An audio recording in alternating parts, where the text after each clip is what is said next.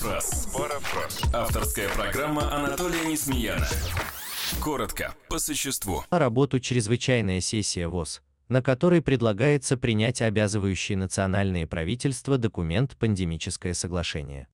В соглашении будут предусмотрены единоличное право ВОЗ объявлять о наступлении очередной пандемии, отмена верховенства прав человека при наступлении пандемических режимов, наделение НКО и иных неопределенных структур правом наравне с государствами участвовать в установлении международных законов, стран запрашивать внешнюю помощь, в случае, если они не справляются с пандемией своими силами.